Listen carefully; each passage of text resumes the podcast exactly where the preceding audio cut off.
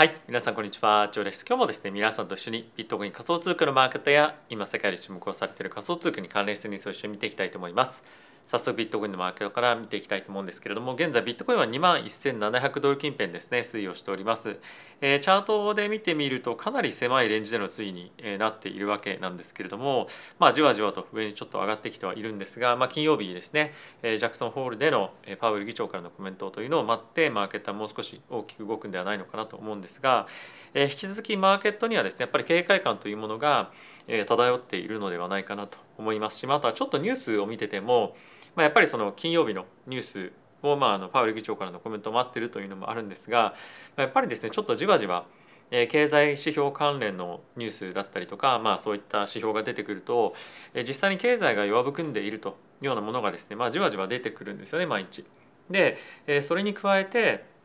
物価がちょっと上がってきそうなもしくは大きく下がらなそうな関連ニュースというのも出てきたりもしておりまして引き続きやっぱり物価の上昇が続いてかつ利上げもですね積極的にしていくもしくはまそんなに簡単には利下げはできないよというような状況に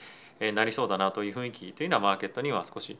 ま強く出てきているんではないかなと思います。まあ、いずれにせよですね金曜日の結果を見て引き続き上昇相場続くかどうかというところの判断かとは思いますので、まあ、今の段階ではマーケットでは結構ポジションが軽くなっていると思うので比較的ま金曜日の段階で大きく動いていくんではないのかなと思いますし、ま、それを受けて金曜日の、まあ、と、ま週末ですね仮想通貨に関してはまた大きなフローが週末に出てくるんじゃないかっていうのも、まあ、の予測されますので少しそういった観点でも気をつけておきたいなと思っております。でイーサなんですけれどもこちらもまビットコインとほとんど変わらないですね狭いレンジではあるんですがえじわじわじわじわまたえザ・マージンに対して期待感というところもえあってですねまた上がってきているというような状況にはえなっているかなと思います。で、え今日はですね株式マーケットそんなにちょっと動いてないんですが一つ気になる点がちょっとあるので皆さんにご紹介をしたいんですけれども、えまずはですねこれビットコインの先物になりますと。でこれが今月末だったかな？の先物の価格が今2万1700なんですけれども来月の次のですね現月のビットコインの先物が2万1600なんですよね。なのでまあ通常であれば先の先物であればあるほど価格が高いというのが、まあ、通常時というかですね、まあ、あの平常時の、えー、まあ状況ではあるんですけれども、まあ、今のマーケットでは、えー、現月が先になると価格が下がっているというような形になっているのでマーケットがですねやっぱり今非常に弱気な状況にあるというのがこういったところを見ても分かるかなと思います。昨日今日ぐらいにまあこういう感じになっていてたま,、まあ、たまにですね以前もなっていた時はあったんですけれども、まあ、こういうような状況が続くということはやっぱりその今回のそのジャクソンホールだけではなくて、まあ、その先を見越したようなポジション取りというのが、まあ、今でも行われているんではないのかなと思っております。これはイーサも同様で、まあ、イーサに関してはザマージもあるのでそういったところのヘッジのポジションというところもあるんではないかなと思いますがビットコインがこういうような状況というのはなかなかそんなに頻繁には起こらないので、まあ、結構珍しいことなんではないのかなと思っております。あとはですねマーケットで一つき、まあ、ひときわ目を引いているのがドルインデックスですね、まあ、今日に関してはちょっとあの1日2日落ち着いてはいるんですけれども、まあ、もう少し長いスパンで見てみると、まあ、やっぱりここ最近の高値の上昇を、まあ、高値のあのブレイクっていうのを一つ目指して上ってきているというところに加えて、まあ、あとは10年債の金利もですねまた3.1%乗っけてきたということで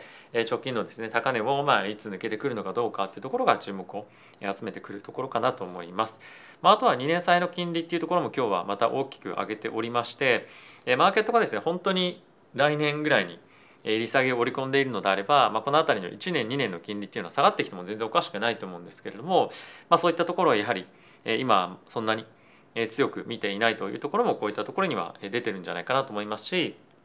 まあこれはジャクソンホールも受けてこういった傾向が続くようであれば株式マーケットおよび仮想通貨のマーケットに関しては、まあ、一旦ちょっと短期でもう一旦下を掘っていくっていうような展開になるんじゃないかなと思うので、まあ、金利の状況だったりとかあとはやっぱドルインデックスがですね非常に大きく注目をされている一つの指標でもあったりとかするのでこの辺りは常に毎日見ておきたいような指標かなと思います。で今日もですねいくつかマクロのニュースを見てから仮想通貨に関連したニュース見ていきたいと思うんですがまずはちょっとですねあの簡単に触れたいんですけどこれがですねビットコインではなくてすいません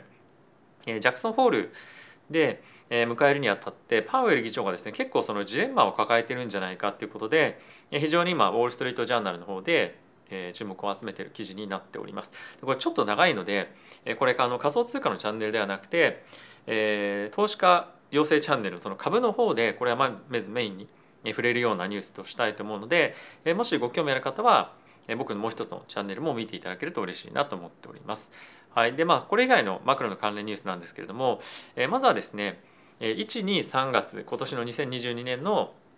えまあ、第一四半期ですねの雇用のえー、まあ伸び率伸びの数なんですけれども、えー、情報改正っていうのが行われる可能性があるということがまあ出てきていますと。で、えー、今ですね、まあ、どれぐらい情報修正するかっていうと、まあ、約46万人なんですねなのでまあ一月あたり10万人以上14万人ぐらいの数値を伸ばすということになっているので、まあ、思った以上に採用というかですね雇用の伸びというところが非常に強く出てるというのがこういったところでも強く出てきてると思いますしこれが今後ですね雇用統計の数値に、えまあ、しっかりと反映されてくる可能性も十分あるんじゃないか、まあ、反映というか、まあ、こういったところが、まあ、しっかりとえ、まあ、キャプチャーされるようであれば、まあ、捉えられるようであればしっかりとした数字が継続して出てくるというところもあると思うので、まあ、こういった非常に強いファンダメンタルのですね経済のファンダメンタルの要素が出てくるとフェットとしても一層の利上げってもやりやすい状況になるのかなと思うのでこういったところはフェットに対して多価的な発言を呼び込みやすい一つの要因にはなるんじゃないかなと思います。でもう一つなんですけれどもアメリカのですね新車の販売価格ですね台数ではなくて価格が8月にですね過去最高の見通しということでニュースが出ています。でこれはですねここ最近の FRB のですね、まあ、フェットの利上げというところが全く効いてないというのが、まあ、一つあの、まあ、記事の中では書かれてはいるんですけれどもやっぱりこういった、えー、まあ自動車ですとかここ最近大きく物価上昇をまあ、引っ張っていく上での一つの要素となっていたものがまだまだ伸びているというふうになると、まあ、ここ最近非常に注目はされていた、まあ、全体の CPI ではなくて、まあ、コアの CPI というふうに言われるような、まあ、全体の CPI から、まあ、エネルギーですとか食品関係のものを除いたものも引き続き非常に物価高っていうところが継続していきやすくなるんじゃないかっていうようなですね期待感も出てくるということで、まあ、一層のマーケットにはちょっと重しになってくる可能性も、まあ、実際問題はあるんじゃないかなと思います。でもう一つなんですがえこれもですね、まあ、アメリカの耐久在庫は受注というところが今回発表されたんですけれども7月はですね0.4%の増加ということで伸びがですね鈍化していますとなんでまあ別の言い方をするとアメリカの経済がですね設備投資に向けてお金をどんどんどんどん使っていた状況が少し鈍ってきているということですね。なのでやっぱりそのアメリカの経済が今後少し縮小していくにあたってそれに向かってまああまりたくさんの設備投資をしてもしょうがないので今のうちから縮小してそういったまあリセッションまではいかなくても経済がしぼんでいくにあたってのまあ準備みたいなものをまあ全体最適を取っているような形でしているんじゃないかと、まあ、全体最適を取っているというのはいい言葉が正しいか分かりませんが。まあそういった状況になってきているということですね。まあ、なんで今のマーケットは皆さんが予想している通り経済は停滞をしているかつ物価については引き続き高止まりをしているような状況にもあるというのが少し気になるポイントにはなっているかなと思います。あとはですねさっきちょっと見なかったんですけれども原油の価格というところもですね引き続き今の状況ではまあまた戻ってきているということでこういったところがですねまた物価上昇に対してインパクトがあるかっていうのも今後一つ気にしておきたいポイントにはなるかなと思います。はい、では仮想通貨に関連したニュース見ていきたいと思うんですけれども、えー、まずはこちらですね、えー、ビットコインがですね上値をブレイクアウトするんじゃないかっていうようなことをえー、まあ気にしている記事がありましたと。でここ最近はですね結構テクニカルとかいろんなものを見ている中でダウンサイド警戒してるんじゃないかっていうような、えー、ニュース記事があったんですけれども、えー、これと反対のことを言ってるのでちょっと中身を、えー、見ていこうかなと思ったんですが、えー、大体ですね2万1600ぐらいの今数値がですね上値ちょっと抑えられているような形になっているんですがそこに結構な売りのオーダーがあるということでそこを抜けたタイミングであのまあ一気にそのショートカバーみたいな感じで出てくる可能性があるんじゃないかっていうのがまあ一つのポイントとしてはまあ言われてはいるんですけれども。ここでもやっぱりもう一つ気にされているポイントがドルインデックスですね。ドルインデックスがここでもう一旦ちょっと高値を上にあの高値を抜けてくるかどうかっていうところが今後の方向感のまあ一番のポイントになるんじゃないかというふうにはこの記事では言っていますと。でもう一つなんですけれども、え、別のテクニカルの指標を使ってみると、まあ、あの底打ちが近いんじゃないかっていうようなことを、まあ、ここでは言っていますと。で、えまあ、正直言ってですね今のタイミングで、え、テクニカル的にはこうだからああだからみたいな議論ってまあ、正直あまり僕は意味ないかなと思っていて今本当何よりもマーケットで見られているのはマクロの要因もしくは、まあ、ジャクソンホールで何を言うかですよね。でそれ以外は正直今あんまり関係まあ僕はですよ僕はあんまりないと思っていて。えなのでまあこういったニュースは、まあ、ちょっとちょっと皆さんにご紹介したんですけれども、まあ、こういったニュースを見るというよりも、え本当にしっかりと金曜日のジャクソンホールでのパウエル議長からのコメントだったりとか失業等をまあ見てというかですね、まあ、理解をして今後の方向感っていうのを探っていくというところが、まあ、何よりも一番まあ、やっぱり重要なんじゃないかなと思います。もちろん、まあ、テクニカルベースで短期で取引している人っていうのは、まあ、いるとは思うんですけれども、まあ、よりやっぱりその長期的な方向感を、まあ、理解しながら短期もやるっていう方が、まあ、あの僕個人としては、まあ、やりやすいというのもあるのでまずはその長期のトレンドっていうのを大事にして入っていきたいなっていうのは考えてはおります。はい、で次なんですけれどもえイーサリアムがですねマージンに向けてまあ、今順調に開発が進んでいるというかですねチェックが進んでいるという状況ではあるんですけれども、まあ、一つバグが見つかりましたよというのは、え、記事として出ていました。ただしまあこれはものすごく大きなバグというよりももうすでに修正を今されて、え、まあこれがしっかりと動いているかっていうのを確認しているというような状況ではあるのでマーケットへのインパクトっていうのはそんなに大きなものはなかったとは思うんですけれども、まあ、直前で見つかったということで少しあの、まあ、大丈夫かなっていうような気持ちがあるのと同時に、まあ、しっかりと最終的なチェックっていうのも直前も行えているということで、えまあ、いよいよですね9月のまあ1415ぐらいにというふうに言われてますけれども、まあ、期待感というのも高まってくるんではないかなと思います。でまあ、そんな一方でなんですけれども今さっきもちょっと皆さんと一緒に見た通り先物ベースですね非常に先の先のっていうか、まああのまあ、1か月2か月3か月先の先物がイーサリアムに関しては、まあ、ヘッジの需要もあってですね売られていますよね。で先の先物になるほど値段が低いような状況になっているのでかなりマーケットではヘッジのポジションがですね、まあ、あの先物を使って入っているというのが予想されるでしょうと。でそこでそれなりの大きなポジションが取られているということは現物でもですね当然のごとく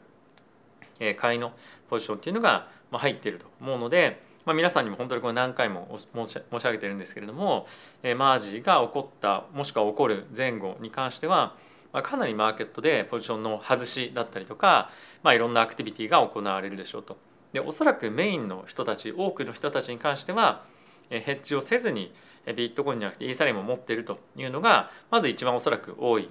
人たちなんではないかと思いますね。でもう一つに関してはこの買ってる額と全く同じ額をイーサレムの先物でヘッジをしてそのイーサレムの POW のですね、まあ、ハードフォークするような、まあ、そのトークンがもし発生すればそこをノーリスクで取りに行くみたいなのをやってる人もいれば、まあ、今の現在の価格ともっともっと早くこのヘッジをしていればこの先物の価格差っていうのが発生してその価格差分をリスクなしで利益を取るっていうのも、まあ、ベーシス取引っていうんですけれどもそういったものをやっていたりとか、まあ、いろんな人がいると思うんですがその人たちそれぞれによってマージが起こった後どういうふうに動いたことによってそれぞれ取る戦略っていうのはかなり違ってくると思うんですね。でそれがまああの最終的にはどう動いたかも関係ない人たちも出てくるので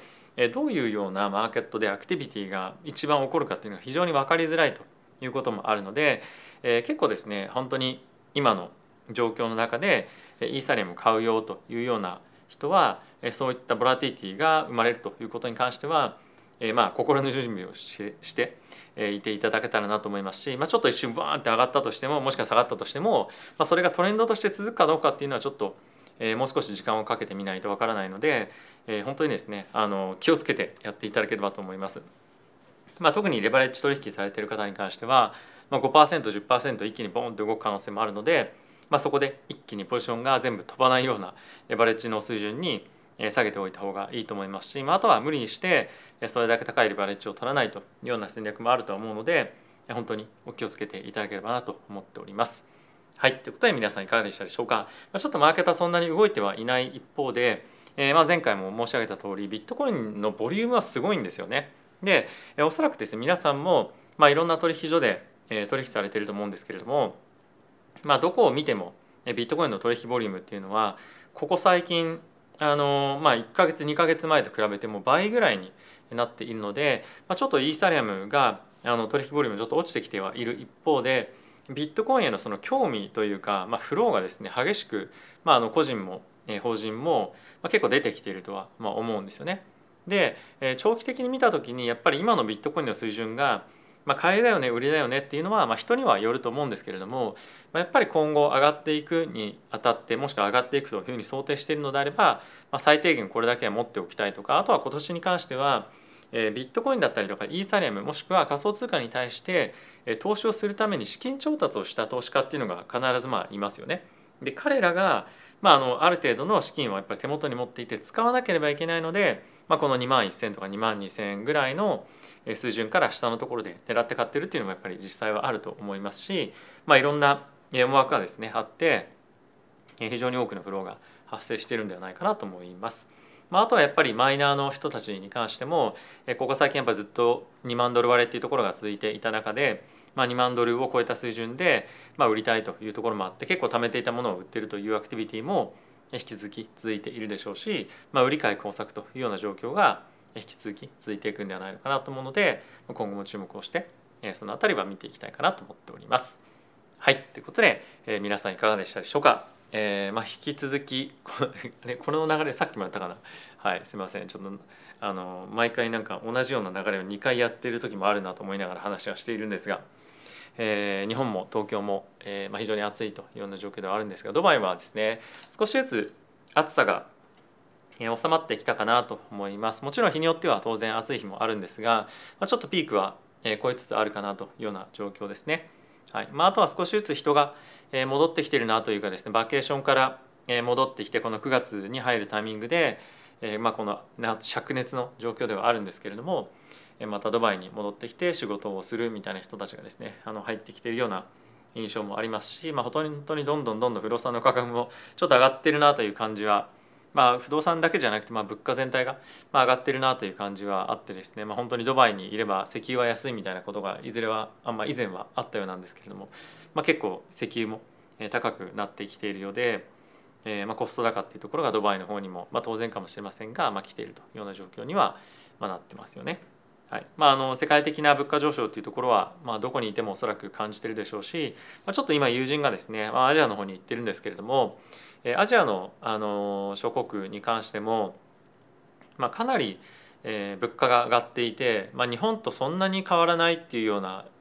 感覚をですね持っている方も結構多くて、まあ、本当にその日本の物価の,、まあ、あの成長してないというところもそうなんですけども世界的な物価上昇が、えーまあ、かなりあの、まあ、影響がいろんなところに見ても出てきているというのは、まあ、本当に肌感覚で感じているようなこともあると思うので、まあ、本当にやっぱりそんなに簡単に物価上昇っていうのは収まらないんじゃないかなと思うのでそういったところがまあ続いていくのかなというところを僕は、まあ、あの肌感覚っていうのはちょっと大事にしたいなと思いの思いもあるので、まあ、積極的なリスクテイクというよりも、まあ、リスクをしっかりとマネージしてというかコントロールして、まあ、必要以上のリスクは取らずに、まあ、安定的な収益を得られるような戦略というのを今は一番重視をしていきたいかなというのは思っております。はい、では皆さんまた次回の動画でお会いしましょう。さよなら。